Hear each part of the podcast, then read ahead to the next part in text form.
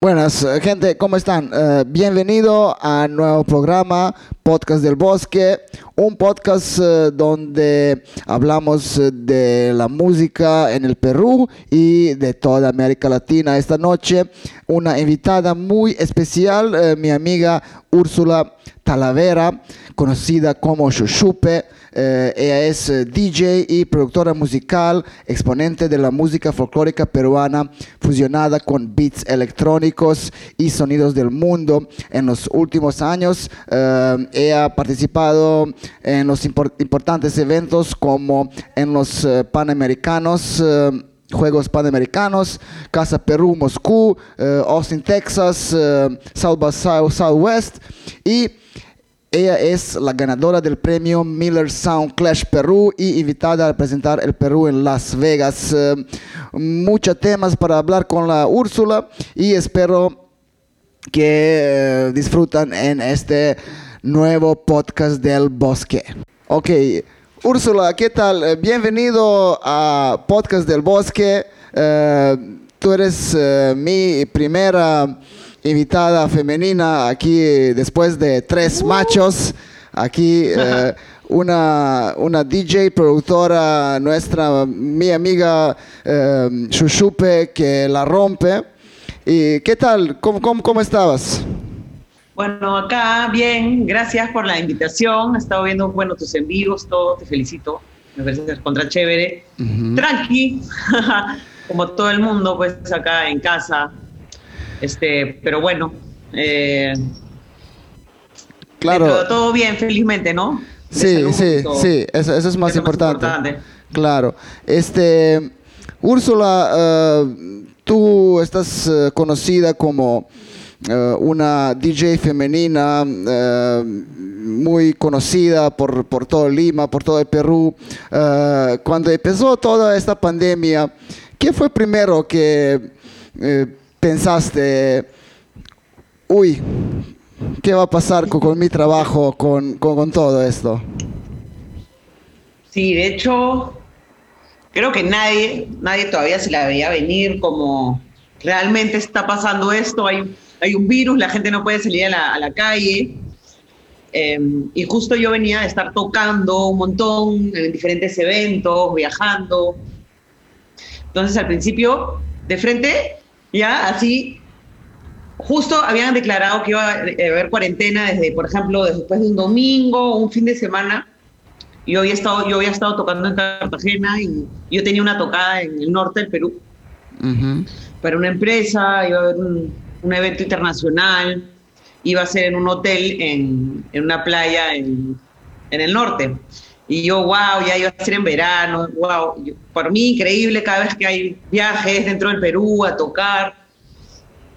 Y de pronto ya, la primera que me eh, cancelan fue esa tocada, ¿no? Y pucha, yo dije, ah, ya, esto, serio, pues, ¿no? Ya la gente nos están cancelando varios eventos. Y así se cancelaron un montón de eventos que tenía planeado para el 2020. También algunos viajes a, a España, iba a tocar en España, en Alemania, y todo como que un montón de cosas y de eventos y logros como que y de estar así como que en la racha, de estar tocando, tocando, este, todo se viene un poco abajo, ¿no? Entonces, de hecho, me, deprimí.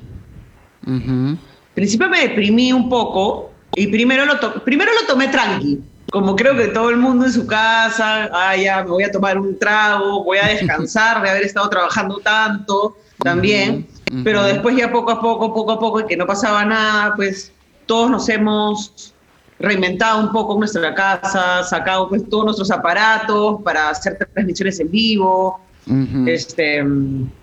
Sí, justo eso te quería preguntar. Eh, yo creo que tú eres una de las pocos DJs aquí en Lima, en Perú, que, que, eh, que, estaba ganando en la cuarentena. O sea, eh, te quería decir que, que tus en vivos eh, fueron un éxito enorme y que estabas con, con, con, estos proyectos de tocar en vivo en, en Instagram o en Facebook estabas generando también una, un nuevo público, una, una nueva fama, se puede decir.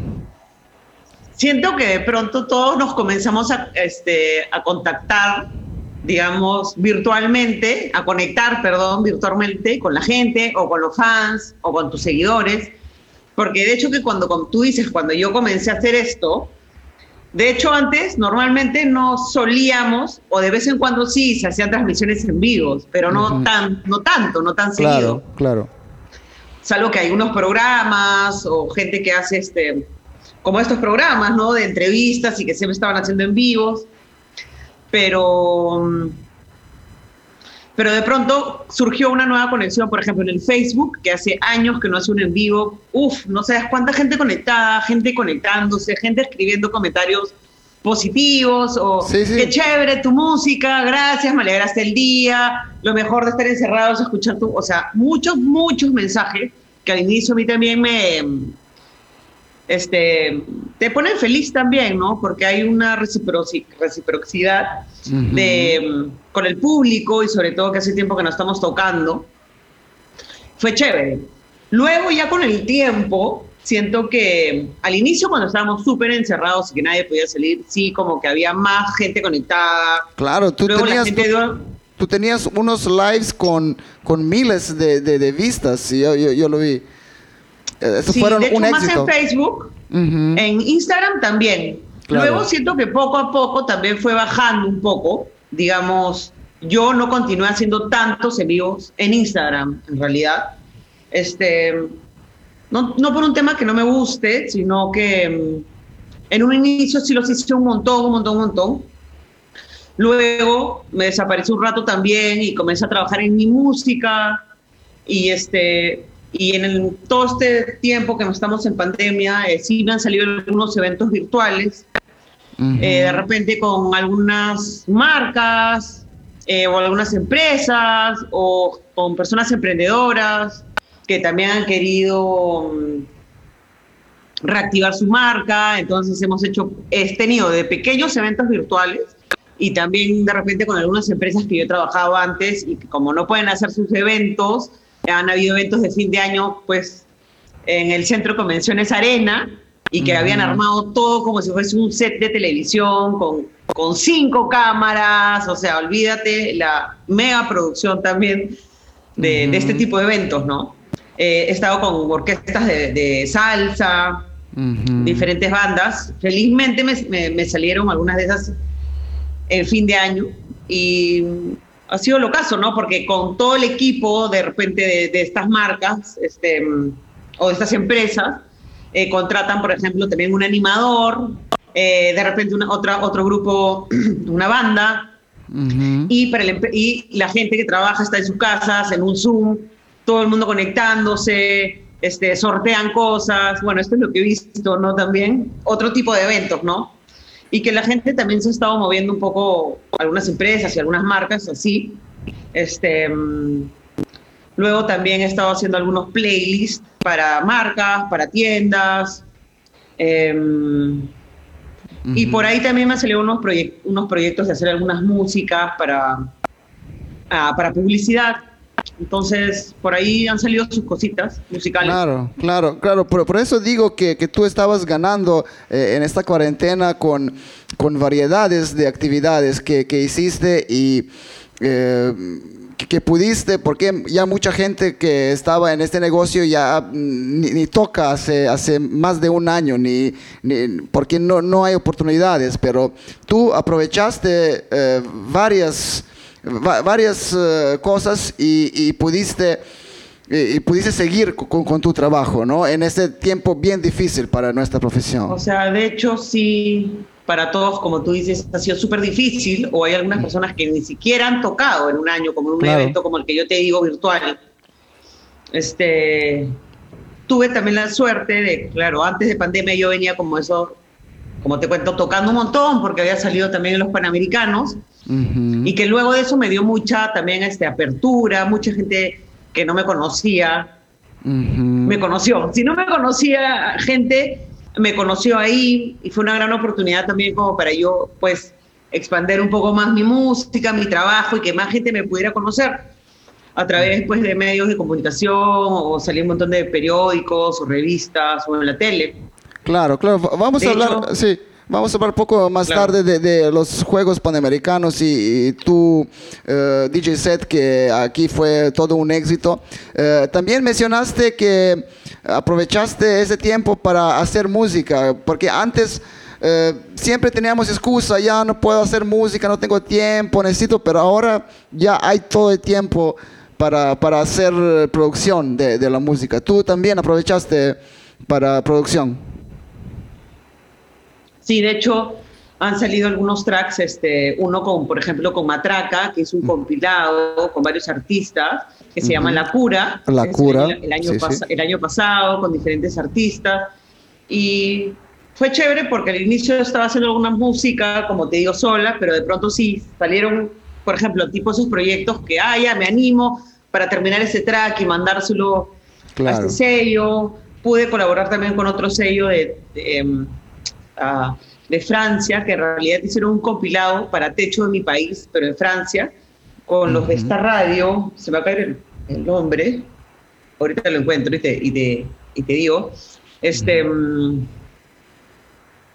pero sí, como tú dices, o sea, sí he, sí he tenido algunas oportunidades gracias a, que he venido chambeando sin parar, sin parar, sin parar y, y, y de repente algunas otras personas se han pues acordado o a quién llamamos a, a nuestro evento virtual.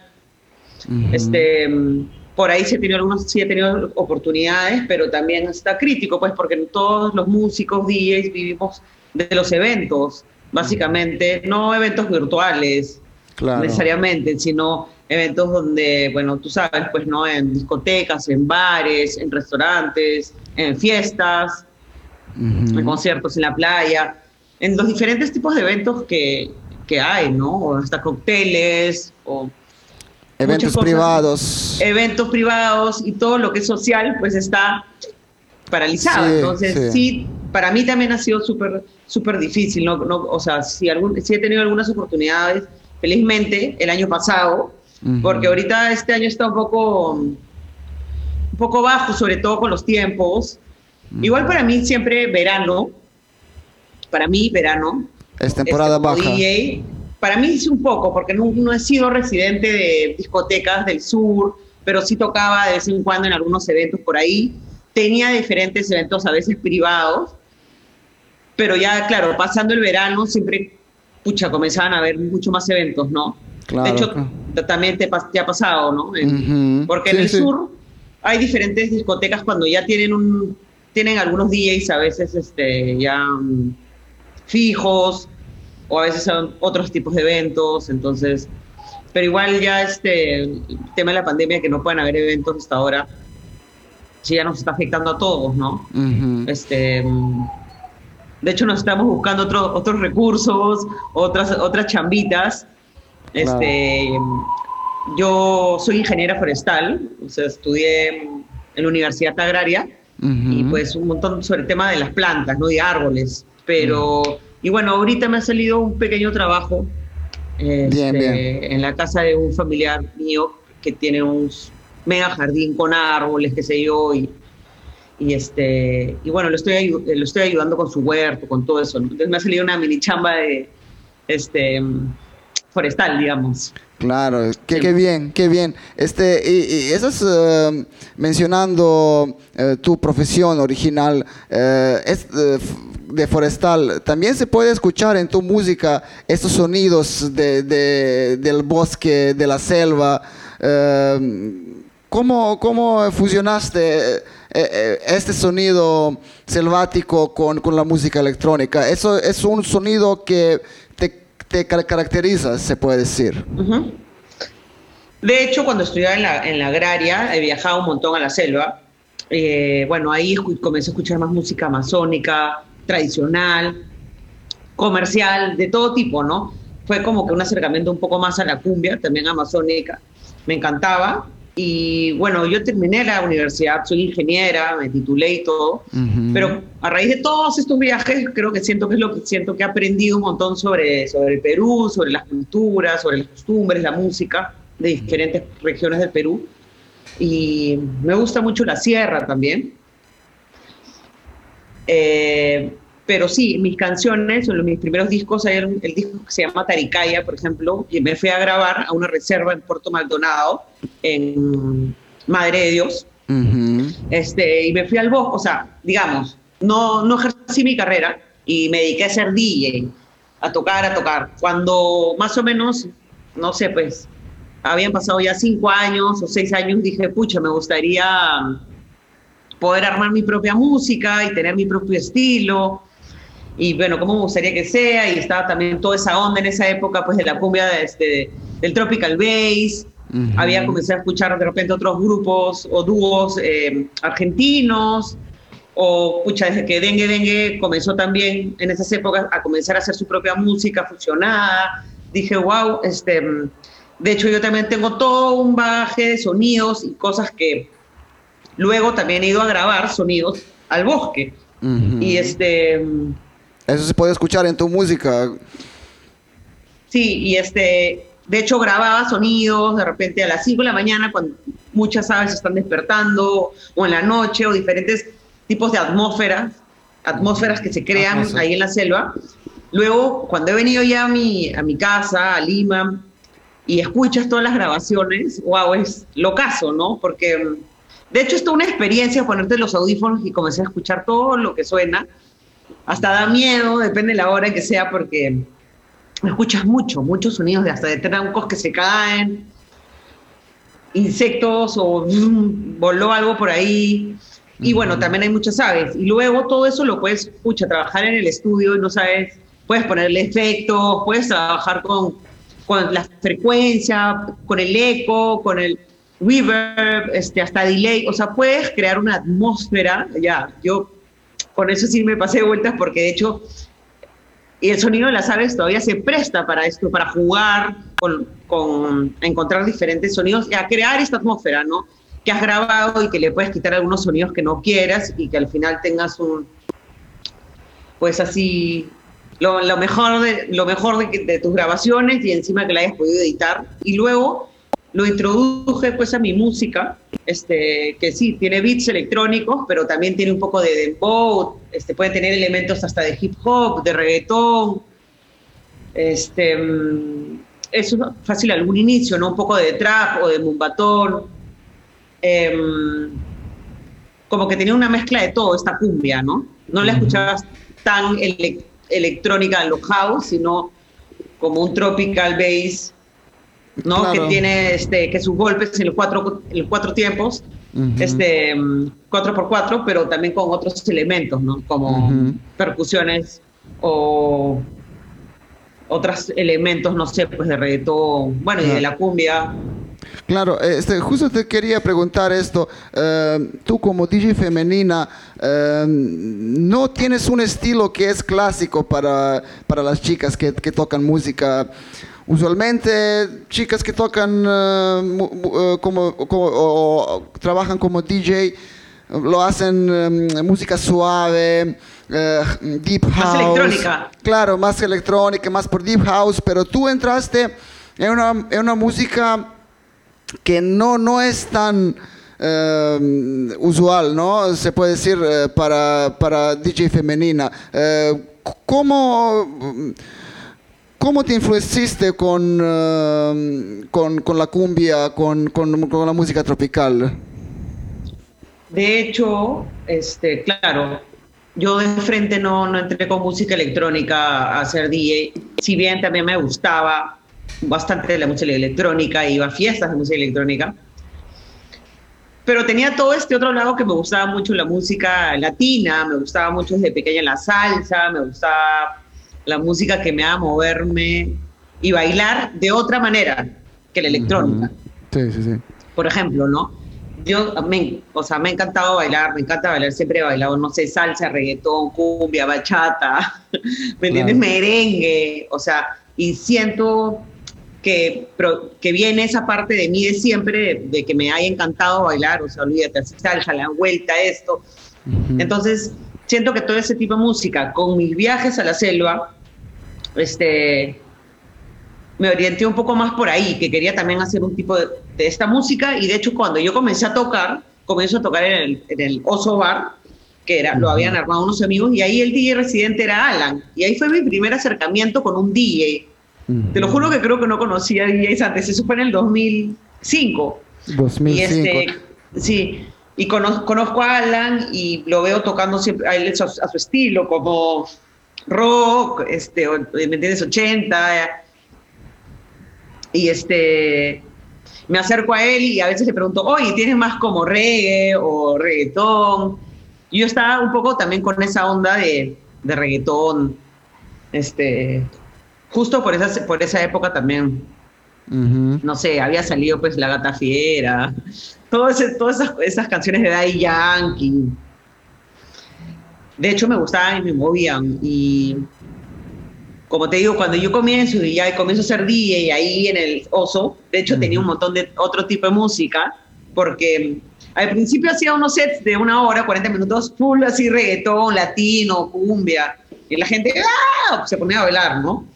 Luego me decían, oye Úrsula, ¿quieres tocar, no sé, toda la noche porque de repente Alan no va a poder venir justo hoy? Y me llamaban a veces, ¿quieres hacerla tú? Y yo, ya, sí.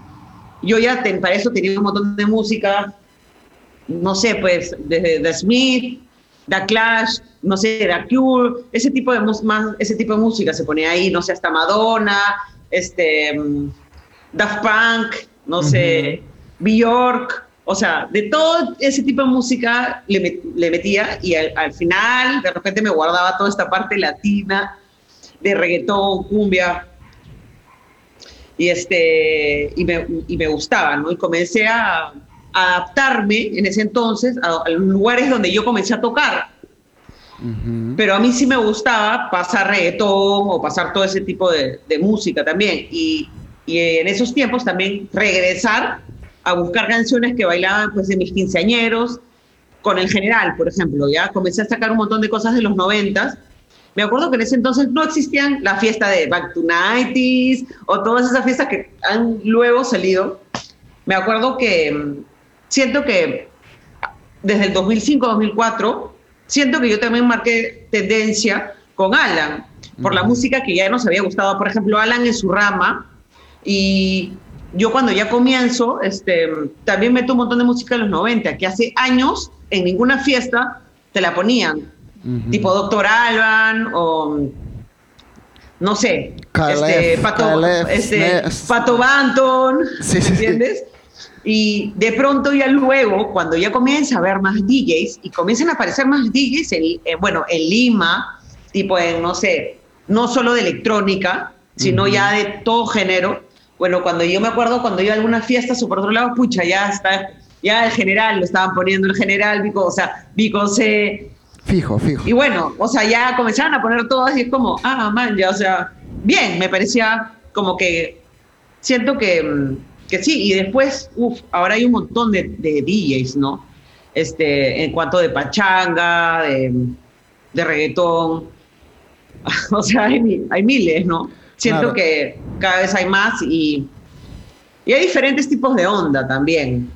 ¿Me entiendes? Diferentes tipos de onda, diferentes tipos de fiesta y, y bueno, siempre fui como versátil a lo que me gustaba. Y bueno, también me encanta la música electrónica. Y en pandemia también he hecho un track más llevado a la electrónica, pero hay con unos toques este, medio raros, medio amazónicos. Y o sea, en, cuanto a hacer música me gusta, no sé, eh, meterle lo que, lo que me provoque, lo que salga, pero igual siempre, siempre la música que hago también me gusta que sea tonera. Si bien hay algunas que son más tranquilas, que las puedes escuchar un par, en realidad todas las otras son mucho más pegajosas o, o para que te provoque tonear. Y en realidad, me, no sé, siempre me ha, me ha provocado hacer así, ¿no? Como música que te mueva. Este, y hablamos de, tu comienzo, este, cuando hablamos de este mundo de DJs, es, es, un mundo de, eh, de, los hombres, ¿no? En, en mayoría DJs son hombres y eh, ese todo el circuito. Eh, ¿Cómo se siente ser una mujer en, este, en este macho mundo? Este, pucha, como, como en todo, como tú dices tú, en este macho mundo, porque en realidad hay un montón también de, de, deportes o de, qué sé yo, de carreras que a veces se han visto más, más hombres que mujeres. Pero bueno, en este caso, no me lo cuestioné ni me lo pregunté. O sea, cuando yo comencé y cuando quise, simplemente se me vino la idea y dije, oh, me, me, me provoca. Claro, todo comenzó cuando yo traje toda esta música y la puse, la música, la primera vez que puse la música y dije, wow, quiero ser DJ. Cuando por primera vez hice bailar a toda una sala. Entonces, esa sensación fue tan grande que al inicio no pensé, ah, habrá más hombres, menos mujeres. No, simplemente yo lo quise hacer y lo hice. Como siempre, en realidad, porque yo desde chiquita jugaba fútbol. Y en el colegio, no sé, en los 80, 90, no habían tantas chicas que jugaran fútbol, tampoco. Y yo era una de las únicas que jugaba con sus amigos hombres. Luego ya hubo un equipo de fútbol femenino, pero cuando yo ya iba a terminar el colegio. Y ahora hay más, ha habido más como inclusión en un montón de deportes y qué sé yo. O desde que era chivola, o también montaba de skate. Entonces, fácil, no había muchas chicas montando skate. Entonces, siempre ya de por sí he hecho cosas como que el mundo les ha puesto nombre, este, como, ay, no, esos son más deportes de hombre, esto es más de mujer, pero yo pienso que eso no existe. Para mí, este, no fue un impedimento para poder hacer las cosas que yo quería, desde jugar fútbol o montar skate. Y siento que hoy en día cada vez son menos los prejuicios o, y cada vez hay más chicas en todos los ámbitos y en todas las carreras. De hecho, sí ha sido difícil también siempre lidiar pues, con esta clase de machismo. Claro, seguro te enfrentaste con los comentarios eh, machistas. Eh, sí. Uh, de todas maneras, también es. Sí, eso pasó. También tuve algunos conflictos con algunas, algunos DJs que por ahí de repente venían a decir, ah, no, no sabe mezclar, no, este, eh, me hacen mi música, no, este, pagué para ganar un concurso, o sea, no, olvídate que comenzaron a venir a decir un montón de cosas que sí en, su tiempo sí me molestó, porque yo, yo no estaba enterada, yo hacía fiestas que se llamaban Bomba, tú también has tocado ahí, claro. y por ejemplo invitaba a otros DJs y que, ah, sí, claro, voy a tocar, pero después, por ahí, me contaron, ah, sí, uno de estos DJs estaba hablando de ti, rajando, bla, bla, bla. Entonces yo decía, pucha, Qué horrible tener esta doble, doble cara que si yo te, invito, vienes a tocar a estos eventos que yo estoy armando y luego estás rajando. Wow. Por ahí vinieron y me lo dijeron. Entonces yo siento que fue también, no solo de un momento, sino habrá sido tipo un lapso de un año o dos hasta que vinieron y me pidieron disculpas. Ah, ya ves. Porque, o sea, fue como un trabajo de, de querer para mí sí como, no sé, hundirte o querer molestarte, o en un principio yo sentía que ah, de repente estaban picones porque fácil yo comencé a tocar en un montón de lugares y de repente a, estas, a ellos no los llamaban y les llegaba y de repente por eso quisieron comenzar a hablar mal. Y esas cosas pasan también entre, entre hombres, entre hombres, entre mujeres. Me he topado con, con, todo, con todo eso en su momento, después de un tiempo, me pidieron disculpas y ya, bueno, yo dije ya sí, pero no me parece nada que ver.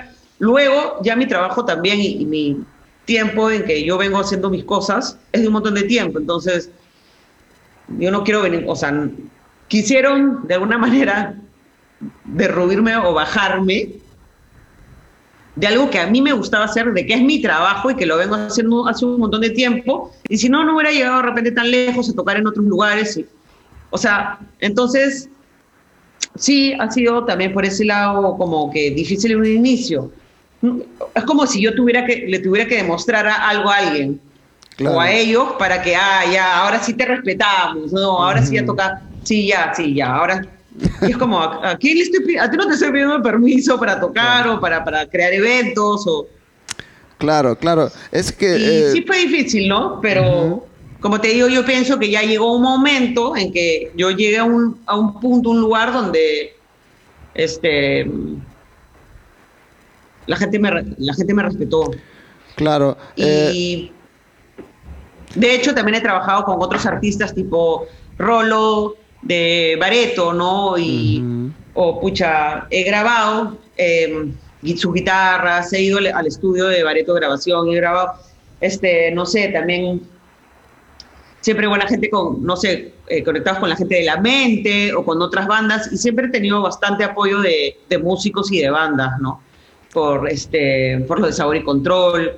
En realidad, eh, siento que por ese lado de músicos, este, siempre hubo un gran apoyo, ¿no? Como debe ser. Este, como debe ser. Siento que hubo en esa parte de DJs todo este conflicto de acá, y que, que no, que yo sí, que no, que este es el mejor, que a mí me, o sea, ridículo en realidad.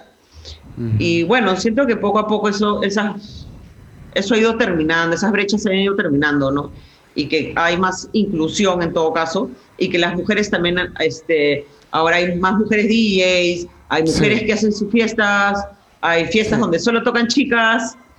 Este, mm, sí, ese es un gran paso y ahora tenemos como chicas, como tú dices, que tocan cumbia, como La Roja de la Cumbia, que también eh, tiene su fiesta, los techitos.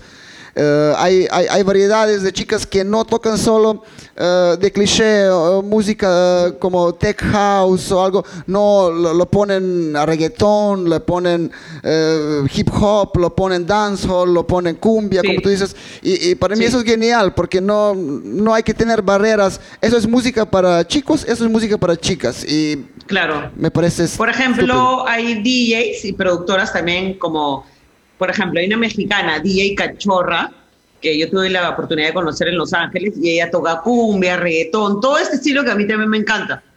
Este, por ejemplo, está la Tech Girl, que ella también canta neoperreo y que también es DJ, que también ella vive en Los Ángeles, este, que vive con Tomás de Real, son, este, no sé si has escuchado sí, de ella, Tomás claro, Real. Claro, claro. Y ellas son como estas chicas de neoperreo que también, bueno, que Girl es peruana y es DJ, también pone un montón después de perreo, no perreo, cumbia, este, está este, la DJ Cachorra, ¿quién más? Hay un, ah, ya, DJ, DJ Riobamba.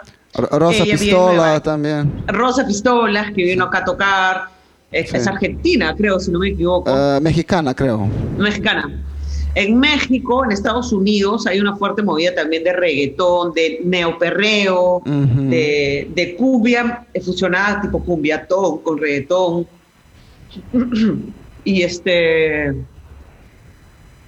Bueno, en Lima, lo que he visto también, como tú dices, sí está este, la roja de la cumbia con los techitos legales, que le mete todo, como unas cumbias clásicas. Pero también he visto algunas DJs de, más pachangueras como de pachanga. Ajá. ¿Ya? Y, y bueno, que, que, está bien, ¿no? O sea, hay 10 pachangueros también. Claro. A, a veces a, siento que... Uh -huh. no sé. sí. Sí, a, a, mí me encanta cuando, cuando mujeres rompen estos estereotipos y, por ejemplo, tocan uh, tecno, un fuerte tecno o, como tú dices, reggaetón.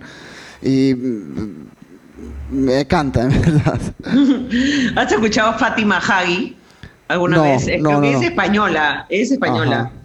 Pucha, pero no, si esa tocó un hard techno, este, claro. ah, eso sí, medio salvaje, así, pum, pum, pum, sí. tan, tan, tan, tan, Pero yo me quedo impactada viéndola mezclar nada más, así, uh -huh. fiestas grandes, este, en España, en Alemania, así, ¡guay! De tum, tum, tum, y la gente enloquece, pero pucha, mezcla, bravazo, así es achorada, ¿me entiendes? Cuando yo la veo me quedo viendo los videos diciendo, wow, asu, quiero ser como ella, ¿me entiendes? Claro. O sea, como y, que unas mezclas sí. increíbles, precisas, y sobre todo como un manejo de este hard techno, mañas que está tan, tan, tan, tan, tan, o algunas canciones también hasta remixes de hard techno, ¿no? Como no sé, pues alguna de Daft Punk y ahí termina en tu, tu, tu, tu, tu. He ido alguna oportunidad en dos tonos hard techno, uno en Nueva York alguna vez y en realidad sí, sí me pareció paja. Bueno, depende de la música también, ¿no? Hay sí. algunas que, que te, te, ponen a bailar o que te mueven y otras que de repente oh, te saturan y dices, qué horrible. Depende, ¿no? Depende, Pero, de verdad. Eh, y, y, también tú tienes... Uh tu faceta de productora, no eres solo DJ, eh, también uh -huh. rompiendo unas barreras eh, en este mundo de producción todos somos muchachos, eh, y, pero no, tú también tienes dos, dos, discos sacados, tienes varios EPs, tienes muchos tracks. explícame cómo entraste en este mundo de producción y, y cómo te va hasta ahora. Este, creo que, creo que ahí fue cuando, cuando te conté que ya había sido DJ fácil cinco años, seis años, y, había, y, viajé a Europa por el 2009, 2010. Em, la primera vez que fui 2009 y me quedé en la casa de un amigo que le gustaba mucho la música, es más, era DJ como aficionado no trabajaba de eso, pero en su casa tenía una pequeña mixer. Oye, Shushu, ¿has escuchado esta música de ZZK? Este, me han pasado un link, no sé, en esta, en esta época, me han pasado un link con el código, con el password, puedes entrar y te puedes descargar todas las publicaciones que hay. Y ahí estaba, pues, Chancha Vía Circuito, Fauna, este, Freakstylers, el, remolón. Uh, remolón, este. ¿Qué hay más? Este. ¿Qué más? Este Villa, Villa Diamante. Villa Diamante. Sí, este. E, eso es, pues, es, eso, remolón, sí. Casi todo lo de ZZK y pum, me lo fui, me lo bajé, así, me comencé a bajar todo, todo, todo, todo, porque aproveché justo ahí que me habían dado el password este, y pim, pim, pim, me bajé casi toda la discografía. Y luego, como que analizando, había, algunas no me gustaban. Pero también había Miss Bolivia, por ejemplo, no sé, este, Ali, este, mm, em, comencé a escuchar mucha de la música y eso también me influenció porque era diferente, era como una música, digamos, no, no electrónica, pero sí como folclórica, pero fusionada, ¿no? De diferentes países latinoamericanos, bueno, ahí era bastante este, Argentina, pero también había gente, pues no sé, de Bolivia, este, comienza a ver cumbia también de México, Argentina, y comienzo a escuchar, este, o por ejemplo, cumbia Dab, eh, Weiser, este, mm, o diferentes, diferentes este, productores como de Francia, de otros países, ¿no? Que dije, wow, esto suena diferente y siento que yo también tenía una colección de cumbias eh, psicodélicas sin letra, solo instrumental. y, a cada rato decía, ¿cómo hago para mezclar esto? ¿Cómo hago para sacar algo nuevo o para sacar que esta música que es tradicional suene de otra manera, diferente, moderna? Entonces ahí es cuando yo comienzo a indagar, indagar un poco. Me pasaron el live, este, mm, el Ableton Live y comencé primero viendo tutoriales, qué sé yo, luego me metí unas clases de producción de música electrónica en el DJ College. Este, mm, me acuerdo que en esa clase estaba César Sara, DJ. residente este, de Bizarro. Sí. Me acuerdo que él también estaba en la clase y otro chico más, no me acuerdo quién era, pero ahí conocí a César. Y bueno, tuvimos la primera clase de de producción de música electrónica. Me enseñaron con otro programa, pero después yo fui a la, a la clase con mi laptop y dije, no, yo estoy usando el live y comencé a meter ahí, no, yo quiero hacer, esta, quiero hacer cumbia, pero lo que me enseñaron ahí fue hacer como una base de música electrónica. Comencé a armar bases, comencé a armar baterías, comencé a ver un poco de los sintes, efectos. Bajos. Y este, bajos, sí, los elementos claves y de ahí, pues yo le decía al profesor, bueno, yo quiero hacer como una fusión con cumbia. Y el profesor estaba así como, no era como que, no era su fuerte, no tenía ni un sample, ni un sonido, nada cerca de la cumbia. Y fue como, wow, comencé a pensar, necesito sonidos o un banco de sonidos más latinos, tropicales, ¿me entiendes? Me faltaba un montón de esto. Y ahí es cuando yo conocí a Tribilín Sound, y nos conocíamos así y chateábamos a veces, oye, chévere tu música, no sé qué, y un día quedamos, oye, hay que eh, encontrarnos un día y compartimos samples, porque yo tenía toda esta base de datos que me habían dado en mi clase de música electrónica, y sonidos, loops, entre samples y loops. Y él me dijo, sí, yo tengo, yo le dije, ¿tú tienes de cumbia? Me imagino que sí, de reggaetón, de todas esas cosas. Y me dijo, sí. Y fue la primera vez que fui a su casa, eh, que tú sabes, Triblín tiene ahí su mini, su mini estudio, entonces ahí compartimos, me enseñó un poco de su música, cómo producía, que producía Fruity y ahí es que él me comparte un montón de, de sonidos, y yo también le pasé mis sonidos. Luego yo de ahí me he ido de viaje como por tres meses, a, me fui a Tailandia, y ya yo había tenido cursos, bla, bla, en todo ese transcurso, recién en el 2014, que yo viajo a Tailandia, estuve en Indonesia también, y siempre pasaba por un kiosco donde vendían música. Y ahí compré un, disco que decía sonido de aves típicas de Indonesia y música tradicional. Wow, ya lo compré. Entonces fue lo caso, comencé a escuchar y comencé a extraer partes de música tradicional de Indonesia.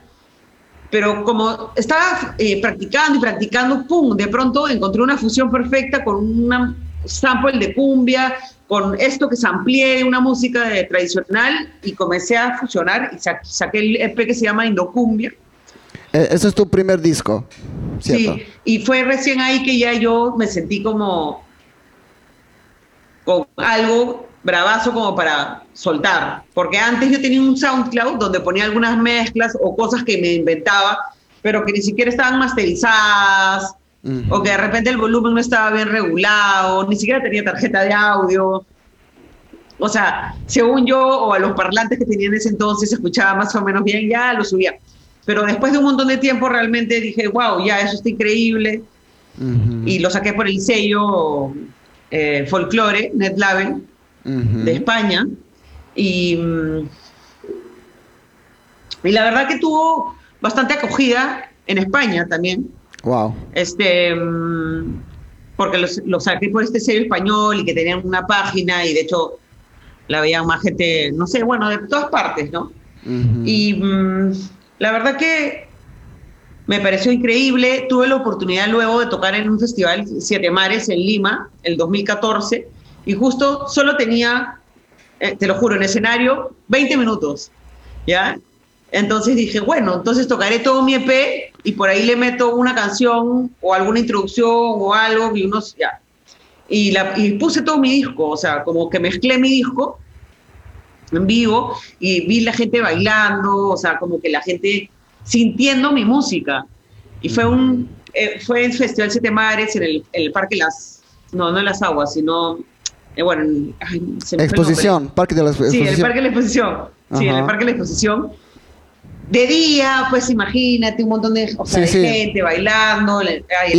increíble fue este festival, muy, muy lindo. Y este, y de hecho para mí, pucha, me causó una satisfacción de ver a la gente bailando la música que yo había creado, ya para, en realidad, fue increíble, ¿no? Eh, es, es un feeling, es un feeling cuando gente reacciona a música que tú, que tú creaste en tu computadora un día, imagino. Sí, y de hecho como que siento que saqué un sonido, ¿no? Saqué un sonido. Luego en mi otro disco que te contaba un poco es el que viajé a la selva a grabar varios sonidos, regresé acá, le puse el nombre de, esta reserva que se llama Taricaye. Taricaye. Donde hay un, centro de rescate, donde en realidad por la pandemia y es más, hubieron inundaciones en la selva, muchas, han estado bien fregados siempre es un lugar donde yo he apoyado mucho y bueno, a través de mi disco di de repente también a conocer un poco la gente sobre esta reserva y puse el nombre de las canciones como nombre de animales, de diferentes aves y lo relacioné un poco como a mi carrera, ¿no? Como tú decías, como, como que regresé o al ingeniero forestal, a la selva, al bosque, a grabar estos sonidos y a poderlos fusionarlos con mi música y que de repente la gente escuche algo diferente, ¿no? Como amazónico y con sonidos del bosque. Luego ahora últimamente he estado sacando en pandemia también como hice un remix para los Mirlos que se llama Chinito Rulo, este, el track de los Mirlos y que mm, me pareció genial. Justamente antes de pandemia yo me encontré con el señor Jorge de los Mirlos y este y me dijo, ay, pues, y me dio su tarjeta y me dijo, ah, que les haga un remix de esta canción Chinito Rulo. Y para mí fue genial, como que increíble que los Mirlos me hayan dicho que les puedo hacer un mix, un, remix oficial, ¿no? Goals. Y, lo subí y ha tenido bastante éxito. Lo subí a Spotify y ha tenido súper éxito eh, porque me lo pusieron como en un playlist de estos de Latinoamérica y el año pasado salió pues en mi unwrap de, de, de, Spotify como que había sido el, el track más escuchado del playlist. Entonces, me emociona y me motiva porque ahora yo puedo seguir a través, ver dónde han escuchado mi música y me emociona ver tantos países donde mi música ha llegado. O sea, te lo juro que hasta, no sé, en miles de lugares inéditos que yo pensé que jamás podría de repente alguien escuchar, pero, pero bueno, ahora lo, que veo es que la mayoría, de hecho, de mis, oyentes son de Estados Unidos, de Perú, de Chile, de Colombia, de México, bueno, también está España, y bueno, también como la, te digo, la mayoría de estos últimos meses ha sido Estados Unidos, pero por todos lados se escucha. Entonces, siento que ahorita también un poco el futuro de repente para algunos músicos DJs que producimos nuestra propia música es seguir y seguir produciendo, porque al final sí, después de cinco años, yo voy a cobrar mis regalías de haber puesto música y de haber estado colgando algunas cosas. Entonces, Esto, he dejado acumular la plata, pero al final, si uno le mete bastante pucho, que yo me he dado cuenta, si tú tienes un rush, así como, ¡guau! Hay un montón de gente que está poniendo. Y eso fue lo que pasó cuando yo toqué los Panamericanos. Luego, todo el mundo se fue a escuchar todas mis redes, a YouTube, a lo que había, la gente entró. ¿Me entiendes? Claro. Claro. Felizmente tenía contenido. ¿Me entiendes? Imagínate. Entonces fue un boom y constantemente cuando entras también a que gente te siga en Spotify, en sus listas, siempre se va a repetir tus canciones cuando las meten, ¿no? Entonces sí, es chévere este, poder trabajar la música y poder estar en, en playlist y que haya bastantes streaming de tu música, porque al final a la larga siempre te, va a dar, te va a dar un poco de plata, ¿no? Claro. Esto, Pero hay que saber manejar esas redes, ¿no? Sí. Esto, esto puede ser y como consejo para los DJs eh, que vienen, ¿no? Invierten su tiempo eh, para aprender eh, cómo producir música, porque solo con tocar no, no, no se puede hacer una carrera tan exitosa. Es, es muy importante tener este, esta faceta de productor de, de la música, ¿no? De hecho, este, justo lo que tú me acabas de decir ahorita, me he acordado que ahora en redes lo que yo he visto es que estos nuevos DJs, más chivolos de otra generación, están, son los DJs de TikTok. Oh, son los DJs de TikTok.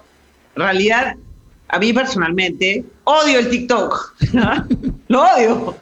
¿ya? Y este, sé que los chivolos, y bueno, no solo los chivolos, ¿no? sino también gente de la farándula, artistas, gente que sale en la televisión, todo el mundo usa el TikTok. Claro, solo como para... Sí, eh, solo lo que importa es imagen, no, no nada más de eso, ¿no? O sea, siento que es la gente se divierte haciendo los bailes o de repente algunos influencers hacen bailes o de repente hay chicas coreógrafas que hacen algunos bailes o de repente, por ejemplo, si Nati Peluso salió cantando y hizo un baile locazo y lo colgó en su TikTok, ya todo el mundo lo hace porque es tendencia. Que me parece que está chévere. Me parece bravazo sobre los artistas que quieran hacer un, baile y que todo el mundo lo quiera hacer, el que quiera hacerlo feliz de la vida, pero sí he visto estos DJs que como que ahorita están reventando sus redes, o sea, los vi al inicio de, cuarentena, por ejemplo, si tenían 10.000 seguidores, 20.000, 30.000, así, hay uno que tiene como 100.000 seguidores, porque todo es por su TikTok, porque el chico hace mezclas, como por ejemplo, este, ¿Has escuchado esa que todo el mundo pone? Ay, rico, rico, rico. Esa canción, ¿ya? Este, y ahí la mezcló con esa germita este enterita, tiene tremendo. ¿ya? Esa canción, la y mezcló las dos, la sube en su TikTok haciendo un videíto como tocándolas, y la gente utiliza esos 30 segundos de mezcla y hacen sus bailes. Y la gente utiliza ese audio que ha mezclado el pata y de repente no solo ese, sino las conocidas o canciones que están de moda. Y me he dado cuenta cómo a las, a las nuevas generaciones o a chivolos de 18 años, 15 años, están haciendo eso, están pegados en eso, ¿no? Y algunos DJs están haciendo sus mezclas, sus mezclas para que la gente la quiera agarrar para hacer un baile y que se vuelva viral. Y que este chico, este chico ha logrado eso, ¿no? Que me parece divertido, espontáneo, pero no sé, como que tampoco es como que me la crea dar de, vieja escuela y no quiera eh, ir con la tecnología, al contrario, me, me gusta todo eso, pero, pero, o sea, no sé, tampoco va conmigo estar haciendo TikToks. Bueno, sí. Todo el rato para ser este, famosa, ¿me entiendes? Sí. Y, también público, público de TikTok, en mayoría son los jóvenes de, no sé, 13, 14, 15 años mi hijo está, está en TikTok, tiene, tiene 8 años. Lo, ha cortado porque está, no, no, no, no, no, no hay muchas cosas, este, o sea, hay, hay muchas cosas que no son para niños. Hay cosas horribles. Sí, hay cosas horribles. Hay unas cosas como tú dices, hay cosas que no son para niños o bromas como actuadas, ¿me entiendes? Que pueden ser peligrosas. pero que al final son de repente groseras o de repente hasta hay un pata que le golpea a la, a la mujer, ah, y de ahí le dice otra cosa. Entonces, como que digo, mm, mm. si lo ve un niño, no es tan gracioso, ¿me entiendes? Sí, justo vi en tu Instagram un meme eh, que dice eh, cómo va a ser el vida de noche después de toda esta pandemia y, son como niños de de 16, 17, 18 años que nacieron en año 2002. va, a ser bien raro. ¿Tú, tú cómo piensas? ¿Cómo, cómo, cómo, cómo va a ser todo? Cuando ya, ya, ya termina todo, todos vamos a tener su vacuna y, el gobierno nos dice ya pueden, pueden salir, pueden quitar su, su cubreboca y, y, pueden salir este, en los bares y clubes. A jorgear, sí. Bueno, como tú dices, hay gente que pues ha pasado dos años en pandemia y que de pronto sí ya van a tener este, 17, 18, 19. Este, siento que mis últimos años de mis 30 se me, se me están yendo en la pandemia. Ah, mis, mis terminar mis 30 en, en, en, pandemia, horrible, ¿no? Sí, sí. Pero siento que, no sé, lo siento tan lejano, siento que tan, tan, tan, esta pandemia ha entrado tan fuerte y ha sido tan horrible y se han muerto tantas personas, papás de amigos de mi colegio, muchos, muchos papás de amigos, gente joven también. Puta, han habido demasiadas muertes, accidentes, no sé, ha sido tan fuerte que tú dices, escucha, ¿cuándo va a acabar esto? A veces dices, no sé cuándo va a acabar. O sea, es como que entonces, cuando trato de pensar, sí, ya todo va a acabar, todo va a ser bravazo, todavía no lo siento real, ¿ya? Mm. Pero sí pienso que, como tú dices, van a haber harto chivolo, pero una, también una nueva generación va a venir y una generación que ya salía antes se va a retirar, creo, de, de, de, de todo ese circuito, ¿no? De hecho, si nosotros, nosotros, pero también hay un montón de gente de nuestra edad que salía pues a, no a la discoteca tal, sino pues a otros tipos de bares, donde también hay música, donde también hay DJs, donde te sirves otro tipo de copas. Imagínate, Help, que ahorita ya no existe, de repente existirá y se llamará otro nombre. Y por ahí habrá gente mucho más joven, por ahí de repente hay otro tipo de gente. Pero básicamente hay algunas discotecas, como por ejemplo Noise, se volvió también cuando yo iba a tocar, que hace años que ya no iba a tocar, era full chivolo, ¿no? Entonces, yo he tenido diferentes tipos de eventos, luego he tocado como que en eventos, en conciertos o para todo tipo de público también, y en eventos privados. Entonces, siento que no sé, que seguro regresarán las discotecas, me imagino que seguro regresarán también los DJs pachangueros, o de repente abrirán nuevos bares porque hay otros lugares que había cerrado, de repente comenzarán a hacer de nuevo fiestas, un nuevo muy... Imagínate, yo sé las fiestas como, pero de repente ahora quiero inventarme un nuevo nombre y apenas se comienzan pucha, a poder hacer cosas, ¿me entiendes? Nos podemos juntar y comenzamos ya en este bar, queremos hacer una fiesta, se puede, sí, no, y de repente comenzar así, ¿no? Como siempre se ha comenzado, armar una escena o una movida. Espontáneo, ¿no? O sea, como que continuar la gente que trabaja en esto, los músicos y los DJs, yo, a mí sí me encantaría poder retomar y de nuevo trabajar en eventos. O sea, yo no pensaba retirarme de DJ hasta, bueno, me quedan muchos años más, ¿me entiendes? De que yo quiero seguir tocando, o sea, yo quiero seguir tocando hasta que, hasta, no sé, no me he puesto a pensar en la edad, ¿me entiendes? Hasta que ya no lo pueda hacer. Claro, claro. Eh, eh, Pero... E, e, esa es una profesión, la gente no, no entiende, la gente piensa que ser DJ es estar de juerga todo el tiempo, no pensar de nada, solo de eh, cómo, cómo salir.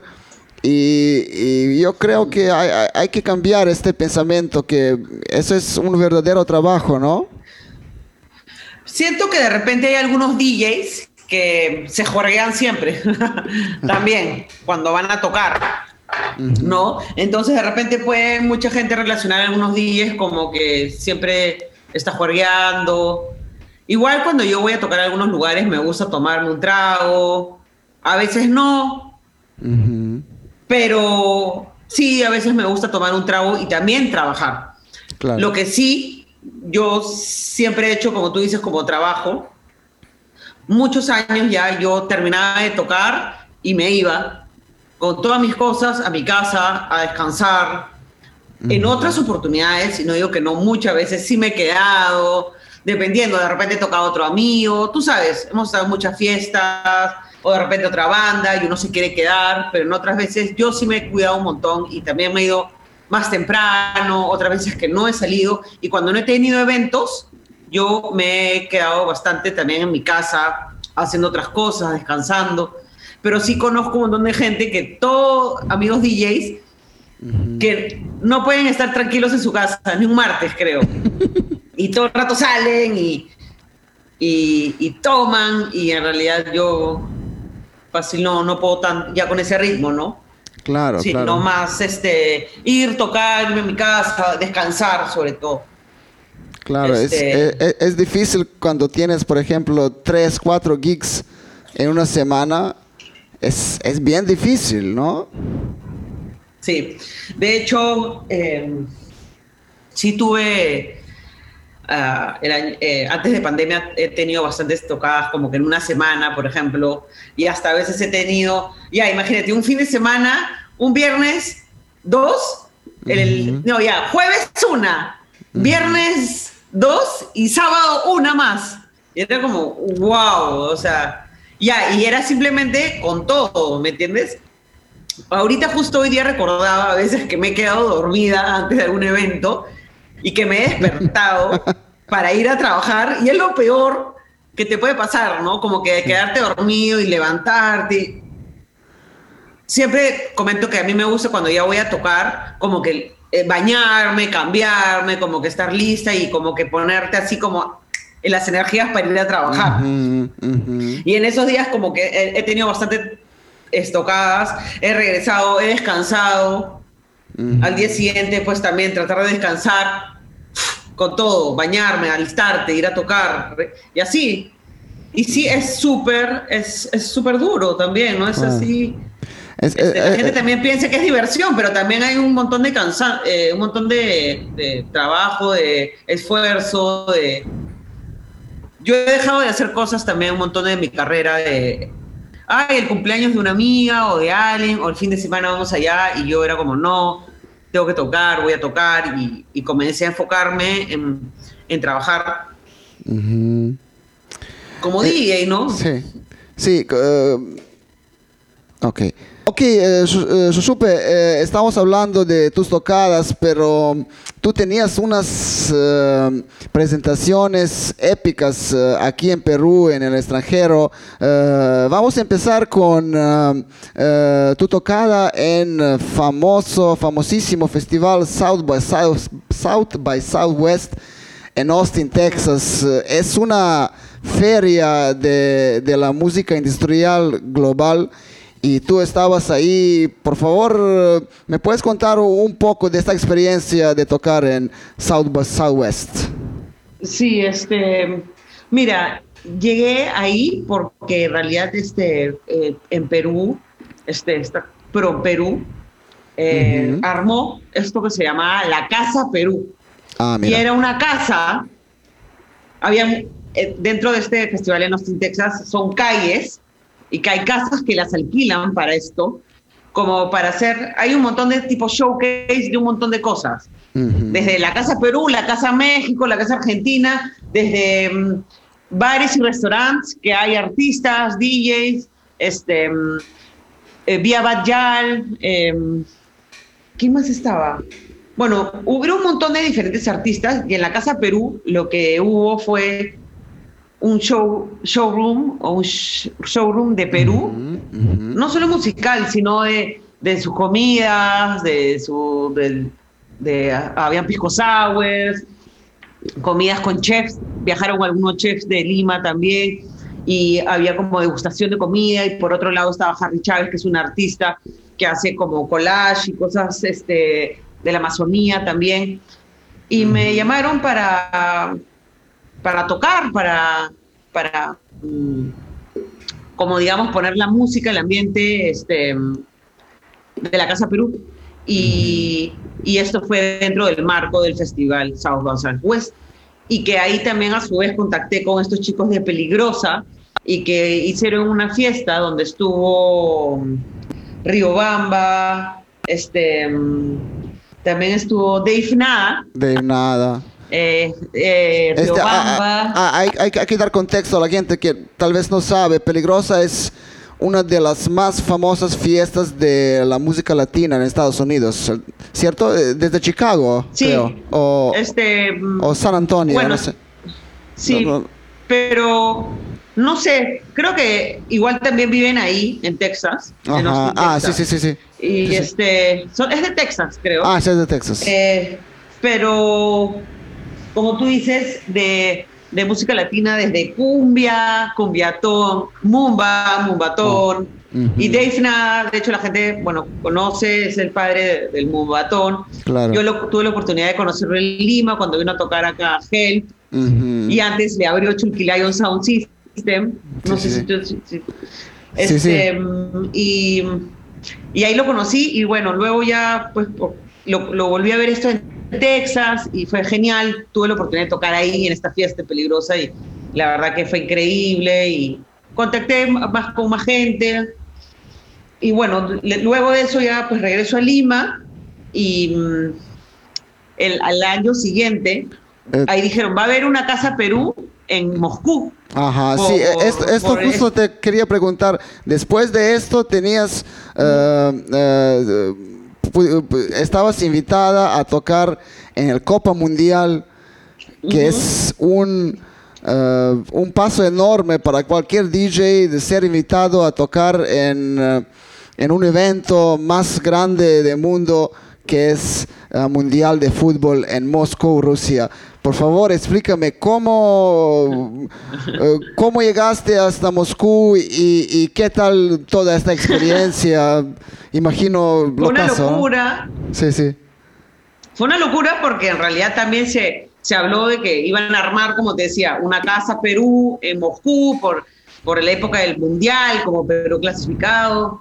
Ay, yo dije, bueno, ¿quién llevarán? ¿Cómo será? De repente, ¿cómo será? Pues, ¿no? Ujú. Mi papá, me acuerdo que me decía, "Ur- Ursulita, pero escríbele ahí de repente a tus contactos para ver que Rusia. Y yo decía, ay, no, papá, así de verdad, no voy a estar este, escribiéndoles, no sé, si quieren, me van a llamar seguro. Ojalá, pues que salga. Y así te lo juro que pasaron un par de semanas y de pronto me escriben como un chico de la producción, pero que recién se había incorporado a este equipo de trabajo, pero que era un amigo mío. Este amigo que te cuento que en el 2009 me quedé en su casa y que me había descargado toda la música de ZZK, Ah, estaba wow. a cargo de esta producción. Wow. Claro, él, él siempre había vivido en España, pero ahí regresó a Perú. O sea, Ajá. te hablo del 2009, pero esto ha sido en el 2018. Wow. ¿Me entiendes? O sea, en el 2009 estuve con mi amigo en, en Barcelona pasándome música y en el 2018 él ya vivía en Perú y estaba, era parte del equipo que iba a ir a Rusia. Y él me escribe, oye, Shushu, este, así me escribió por parte, oye, me han escrito que te pase la voz, este, quieres, bueno, a la Casa Perú, para que musicalices la Casa Perú, también para que hayan tocadas, va a venir este, va a haber una exposición de la Amazonía, bueno, y armaron la mega Casa Perú dentro de como que había sido un palacio de los Ares, es más, había sido una caballeriza de los Ares, ¿ya? Y quedaba muy cerca de la Plaza Roja y del Kremlin, de, y este... Y estábamos en un lugar histórico. ¿ya? Para comenzar, la Casa Perú está en un lugar histórico que, que, ni siquiera podías tomar alcohol dentro. Eso fue un grave error. La mm. gente no podía tomar dentro de la Casa Perú porque estábamos en un patrimonio histórico, cultural, que no se podía beber alcohol. Está permitido. Fue un, grave error. Pero, pero, sí, pero, pero dígame cuando llegaste en Moscú, eh, ¿qué, qué tal fue tu impresión de, de este país eh, y, y, especialmente en ese tiempo de, de, de Copa Mundial? ¿Cómo, cómo, cómo fue tu experiencia con, con la, la Rusia? La verdad que me gustó, me gustó, me gustó bastante. me, no, no me lo imaginaba, o sea, no me imaginaba nada, ni la gente o sea, siempre te imaginas a los rusos un poco algo extraño, que te hablan extraño. Y, pero me pareció chévere los metros que habían ahí tan antiguos, hacia abajo. Casi todas las ciudades, por la ciudad, tienes que cruzar por abajo. tienes Por abajo de las pistas.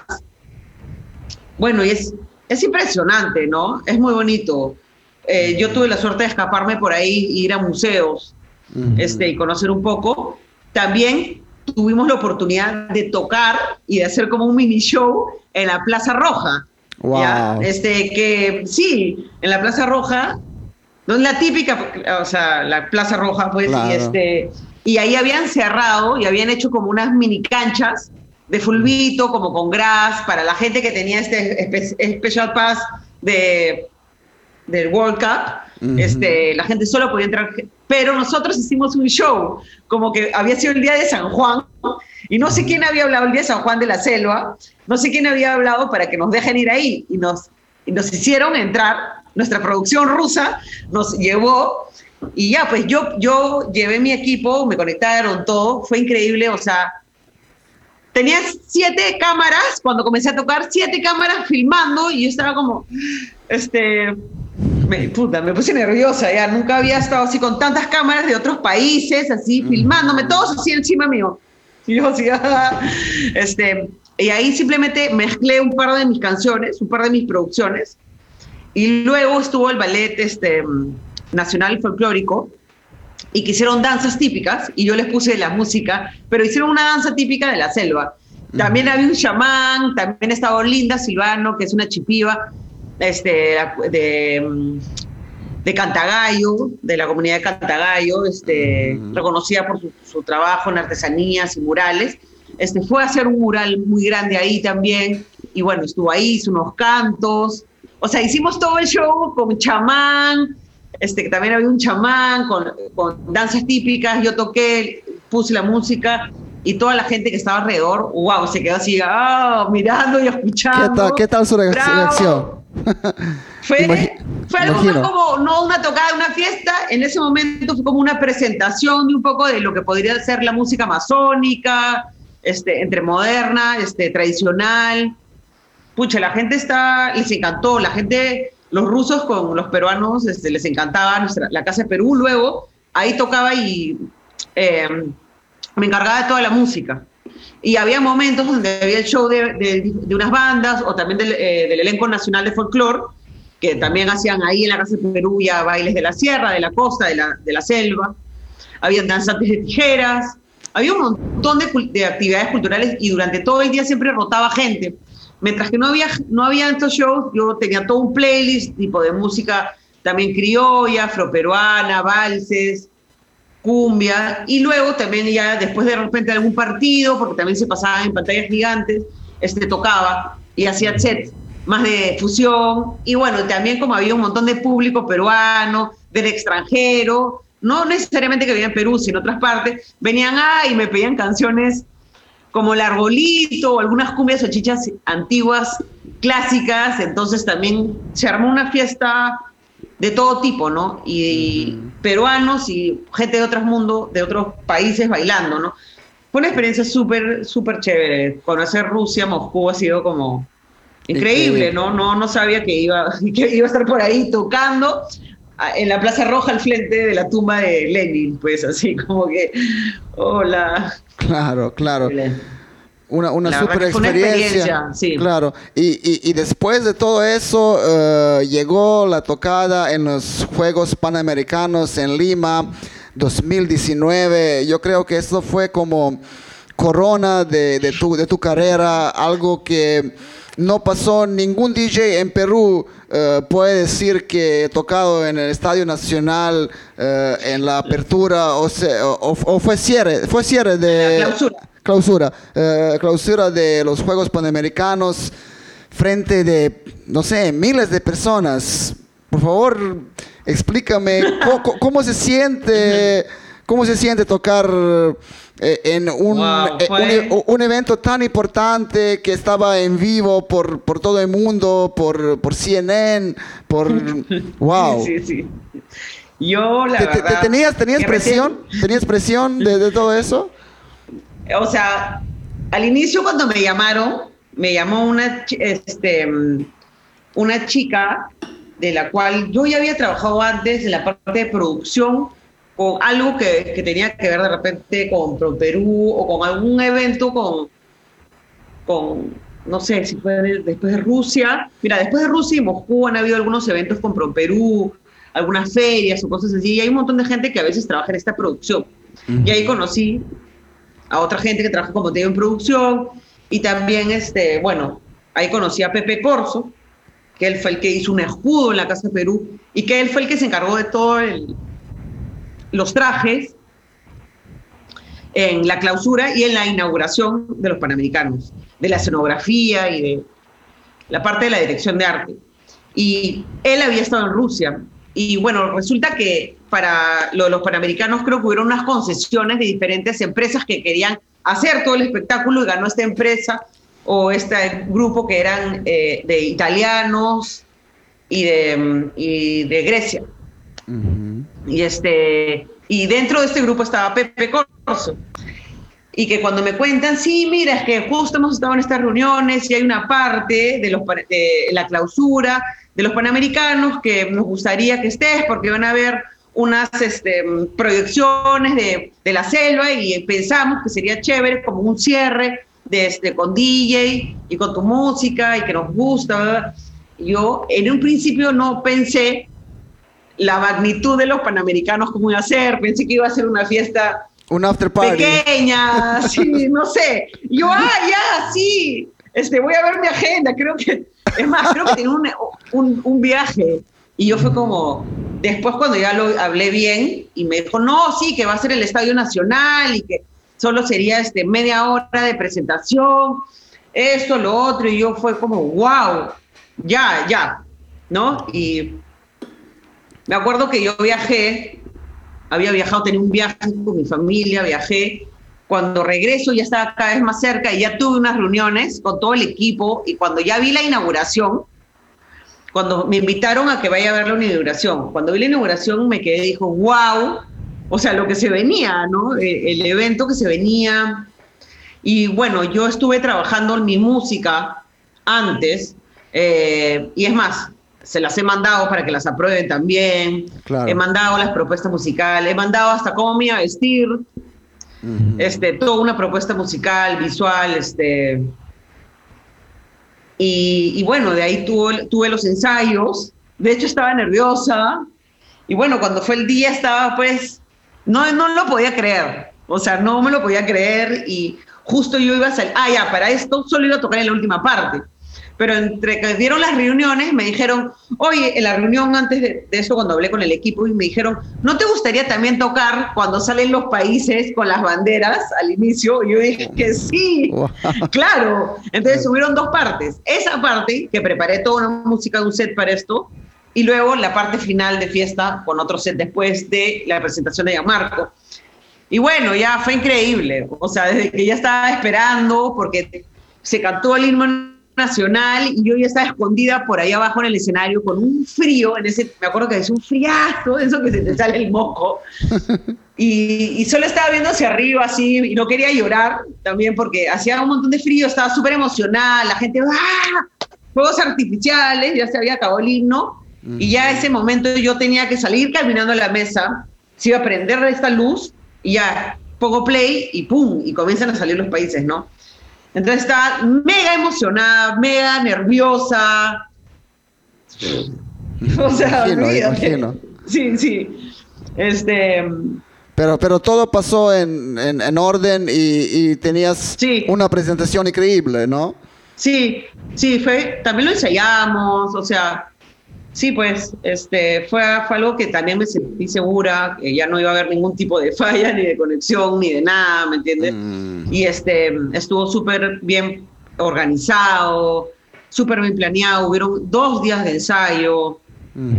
Este, y bueno, ya después cuando fue este, la tocada y todo, pues fue, olvídate, o sea, no, yo quería llorar, pues. Yo quería llorar. O sea, de emoción. Toda la gente que estaba ahí, todos los bailarines, también ya después cuando detrás, así, camerinos, por ahí, la gente, ah, toda la gente emocionada de, estar participando de, esto, ¿no? Que, como tú dices, mucha gente conectada por sus televisores. Luego mi, mi Instagram reventó, ya gente haciendo historias como mierda, como que de pronto, y mi amigo que me había ido a tomar fotos, vio que había subido tantos seguidores que hay que poner una foto, tienes que poner una foto ahorita, y yo, pim, puse una foto ahorita y de pronto tuve como 4.000 likes en la foto. Claro, hay gente que tiene muchos mil likes, influencer, qué sé yo, pero de pronto como que, wow, y en, poco tiempo, o sea, en, no sé, en cinco minutos ya tenía mil likes. Fue como, wow. O sea, no lo podía creer. Como claro, e, e, eso, fue un punto increíble para toda tu carrera y, mucha gente eh, podía ver tu trabajo como DJ y, claro, después de eso mm, tenías un estatus increíble, ¿no? De, y gente te conocía. Eh, más desde nuestro círculo que está medio chiquito, ¿no? De las fiestas, de los bares en Lima, te conocía un público más, más amplio. Sí. De hecho, que por ahí vinieron sus haters. Ya, claro. Ah, obvio, como que yo en vivo no he visto, como que en vivo no, en vivo no vi, pero de hecho que la gente también me, uy, la gente te hace, yo me he dado cuenta que cuando uno es, se vuelve un poco más popular, o imagínate que uno comienza a salir más, no sé, en la televisión, o es más popular, la gente también quiere estar ahí jodiendo porque no tiene otra cosa que hacer, ¿saben? Los haters. O sea, hay mucha gente que me felicitó o que en mis canciones, tipo en YouTube o en videos, me ponen wow, me encanta, increíble. Y otros, qué fea música, lo peor de, los panamericanos. Entonces, como que yo digo, ya, o sea, si no te gustó, ¿para qué tienes que venir acá a decirme sí. que, que horrible? O sea, yo digo, ¿qué les pasa a esa gente, los haters de Internet? Para meterse a joder a alguien. Y ya no me pasó solo eso, porque yo ahí no vi, sino, por ejemplo, hace poco, el año pasado, toqué, tuve un evento virtual, pero que fue grabado. Luego lo han pasado, entonces me lo, me lo dieron para verlo en vivo y dijo, más bien yo decía, wow, qué chévere estoy tocando, qué paja está la música, bien, suena bien, ¿no? Uno viendo así. Entonces, para mí está súper bien. Es más, está de puta madre. Pero después iba a haber una cantante de Amy Gutiérrez de salsa, que tiene un montón de fans, entre hombres, mujeres, qué sé yo, y se metieron, ya desde que yo estaba tocando gente, decir, ¿a qué hora viene Amy? Yo he entrado acá para, para, para ir a escuchar a Amy. Y la salsa, cambian de música, qué horrible. Se comenzaron a joderme así, luego a decir, como me acababa de cortar el pelo chiquitito, ay, esa es de hombre o mujer. Este, puta, por el físico o por la música o porque querían que venga la otra artista. Y era como, o sea, va a venir la otra artista. O sea, no entiendo cuál es tu ganas de querer joder virtualmente y te metes y, bueno, y eso de eso también está lleno el internet y las cosas virtuales que a veces mm. dices Claro, que también no es lo mismo estar tocando en vivo, pues no con la gente, en una fiesta, en un ambiente de fiesta, a que también también tú estés por una pantalla y que Y que hay mucha gente que conecta contigo y otra gente que también quiere estar ahí jodiendo. No me ha pasado en en vivos de otros lados, no en mis redes. Pero bueno. Bueno, sí, este conozco esa, esta sensación.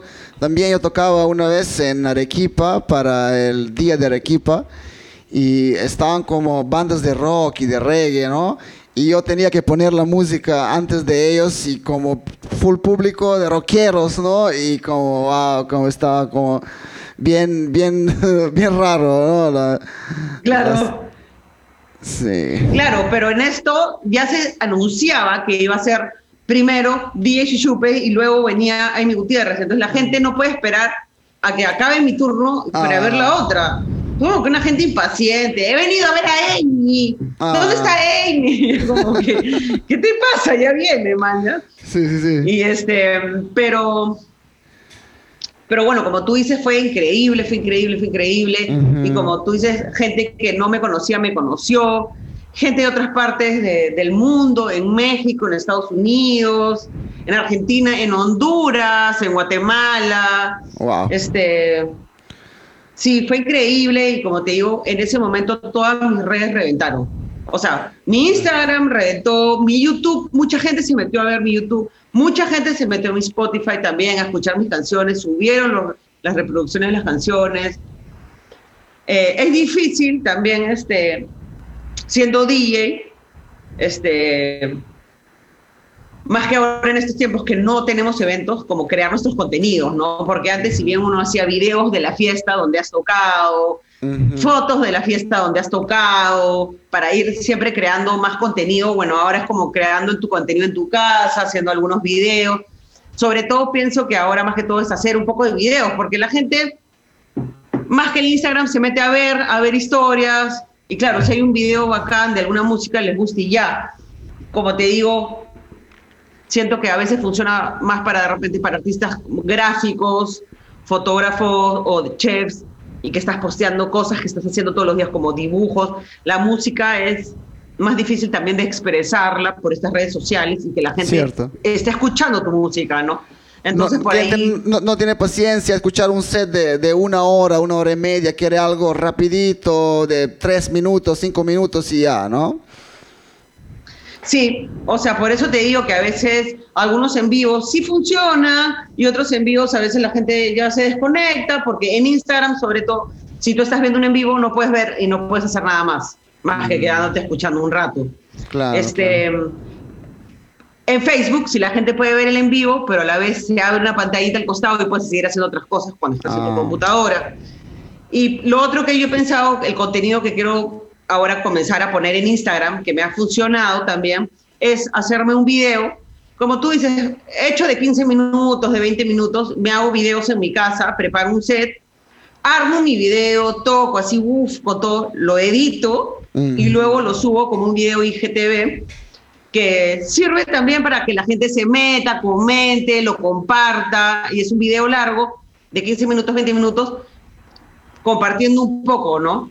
Para que sea un poco más interactivo, porque al final si no, claro, ponemos fotos de nosotros, como tú dices, un set tan largo, a veces la gente se aburre, entonces tiene que ser algo corto, eh, como para poder seguir dándole contenido a, nuestra, a nuestras redes, ¿no? Como también te he dicho, hay otros DJs que están poniendo todo el rato sus videos de TikTok que duran, como tú dices, fácil un minuto. Pero hay tipos y tipos, como uno quiera manejar también su Instagram. ¿No? Sus redes sociales, su música, cómo quieras este, comercializarte, ¿no? Si, como alguien más comercial y que tu música siempre va a ser, o lo que haces relacionado a una red social o a un TikTok, o realmente, no sé, estar más conectado también con la música que tú quieres, con la música que quieres hacer, sin importar, sin importar tanto las redes sociales, ¿no? Pero que sí, ahorita es lo que también nos salva y nos para seguir de repente existiendo ahorita con todos tus fans, ¿no? Cómo poder seguir dando un poco de tu música y de las cosas que haces ahí. Este, mientras no tengamos pucha, la chamba de estar en estos eventos donde uno siempre se hace fotos o a veces hace videos tocando, como te digo, pero bueno, este, mm, nada, eso felizmente hizo que que, pucha, que haya podido ahorrar un poco y, pucha, vivir en estas épocas de pandemia, ¿me entiendes? Este, ajustando, pues. Claro, Pero claro. si no, este, pucha, entiendo que toda la gente estado pues sin trabajo. Ujú. Este, tú que tienes un hijo, tengo otros amigos que tienen hijos, pucha, está horrible, pero la situación, pero como te digo, yo sí pienso, o tú que también siempre has trabajado como DJ profesional, este, seguir haciendo esto, ¿no? Como entrevistas, moviendo nuestras redes, compartiendo contenido, porque claro, tarde o temprano esto también va a acabar y nosotros obviamente vamos a querer retomar y seguir moviéndonos con lo que siempre hemos hecho, ¿no? Claro, Este, claro. Esto, eh, este Es- podcast está, está hecho por, por esta razón, para conectarse con, con, las- con con los amigos, con, para, para ver dónde estamos, dónde vamos a ir con toda esta coyuntura. Eh, ahora está difícil, pero yo creo que, mm, no, no sé este año, pero tal vez próximo año ya eh, gente se va a vacunar y, y, y- esta to- toda pandemia va a bajar, ojalá. Porque ahora, por ejemplo, en um, Inglaterra ya tienen para fin de junio, eh, ya- tienen um, eh, planeado para abrir eh, los bares, eh, festivales, clubes y todo, porque aquí ya mm, gran parte de población está vacunada. Y ¿Tú has visto en Miami? No sé si has visto en Miami, si has Sí, visto en videos o qué. Sí, sí. En Miami ahorita está en una fiesta, pero wow, yo digo, o sea, estamos acá y he visto unos videos que están en ¿Viste? unos vi- sí, sí, vi- ¿viste en Tulum? En Tulum sigue fiesta como si Ah, nada ha pasado. también. Ay, en Tulum nunca hubo COVID, ¿ah? en Tulum nunca hubo COVID, creo. Sí, justo estaba hablando Pero- con, con Borchi semana pasada y ella me dice que ellos tenían ahí un paro de dos meses, pero de ahí siguió la fiesta como nada ha pasado. Y han seguido chambeando. Este, mm, mira, yo pienso que se va a demorar un poco acá en Perú, pero yo pienso que cuando se, re- se reactive poco a poco todo, bueno, estamos también ahorita atravesando unas elecciones bien bravas. Este, yo solo deseo lo mejor para el Perú y que haya chamba, Obvio, obvio. Sobre todo, porque ya estamos, si ya estamos ahorita atravesando una crisis, este, no me quiero imaginar que después de esta crisis tengamos otra crisis económica por mal manejos. Este, no me quiero poner política ahorita, pero sí, ¿me entiendes? Este, hablar de política y eso, este, mucha mecha, la gente se está mechando, este, pero sí, este, sí estoy a favor de que, pucha, que haya inversión y que, y que podamos armar nuestras fiestas y que podamos chambear y que se reactive todo, porque ya, o sea, ya no, no va más esta situación. Y aparte también la gente se está muriendo, que la gente se vacune, ojalá, y bueno, se acabe todo más temprano. De hecho, se va a demorar un poco más. En otros países, como estamos hablando en México, en Estados Unidos, fácil se están abriendo ya por partes. Por ahí de repente, ¿no? Este, ver, no sé, planes de poder por ahí yo, yo tenía una tocada en Alemania y por ahí se estaba viendo de volver a retomar este, este año, pero hasta lo que yo sé, en Alemania todavía creo que no, no, está, no se puede ingresar si eres es, eh, turista o extranjero, y, pero supuestamente para julio eh, de repente se iba a reprogramar una tocada que yo tenía. Mm, igual, bueno, viendo igual todo eso, igual no es como que, wow, voy a ganar, ganar plata de esto, más bien sería como una ida pagada y que puedo tocar, pero todavía nada está, todo está un poco bien incierto, sobre todo en estos meses, Claro, todavía claro. en Europa también está me- más o menos, ¿no? En algunos difícil. lugares. Sí, sí, sí. Entonces, simplemente viendo, hay que ir viendo, hay que tener paciencia, hay que seguir haciendo música en, en tu casa. Este, por ahí de repente sale algún evento o algunas cositas con marcas, seguir moviéndose, este, mm, y, mm, y nada, pues yo espero que también se acabe como, y pucha, juntarnos, la gente, los amigos, para poder también crear nuevos, nuevos espacios o nuevas fiestas para Claro. el futuro, ¿no? Claro, espero que sí. Y, e, eso es, yo quiero decir a la gente, uh, DJs, productores que ahora estamos sufriendo, uh, que vean uh, ejemplo de, de DJ Shushupe, cómo está manejando todo este tiempo difícil, pero con, con nuevas ideas, con ánimo. Y, y yo creo que con, con esto cosa va, va, va, va, a ir adelante. Y, y nada, Shushupe... O sea, sí. sí. Yo, yo, te quería agradecer para toda esta charla, ya estamos más de una hora y media, muy, muy, muy, muy buena charla y estoy muy, muy feliz para hablar contigo. Y, y nada, espero... Eh, gracias. Espero vernos muy pronto en una fiesta, si no, eh, un cafecito nomás eh, aquí en, en, en privado.